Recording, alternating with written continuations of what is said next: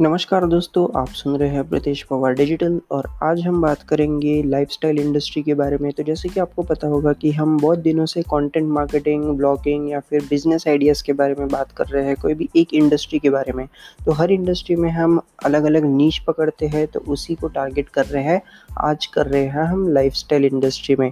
तो life industry में आप ब्यूटी एंड कॉस्मेटिक्स को पकड़ सकते हैं। अगर आप लड़की हो तो बहुत ही अच्छा स्कोप है आपके पास।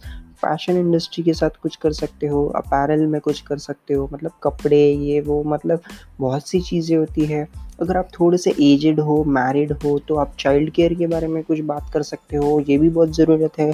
आजकल जो पेरेंटिंग का जो कॉन्सेप्ट आ रहा है, वो बहुत ज़्यादा इम्पोर्टेंट आ रहा, हो रहा है लाइफस्टाइल इंडस्ट्री में।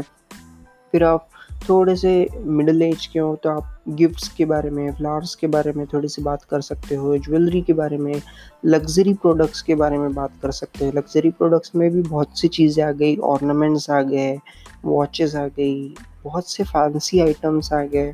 फिर आप फिटनेस के बारे में बात कर सकते हैं या फिर वेडिंग के बारे में भी बात कर सकते हैं। तो मतलब जो जो हम लोग life day to day life में जो जो हम यूज़ करते हैं या फिर जैसे रहते हैं तो उसको आपको थोड़ा सा अच्छे वे में प्रेजेंट करना है या फिर बेचना है, जो भी करना है।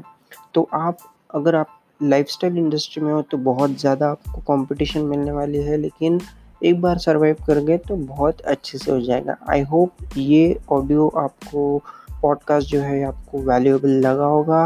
अगर लगा है तो फिर इसे शेयर कीजिए। अगर आप स्पॉटिफाई पे सुन रहे हैं या फिर कहीं पे भी सुन रहे हैं, इसे शेयर कीजिए। मिलता हूँ मैं आपको अगले एपिसोड में। तब तक के लिए take care and good bye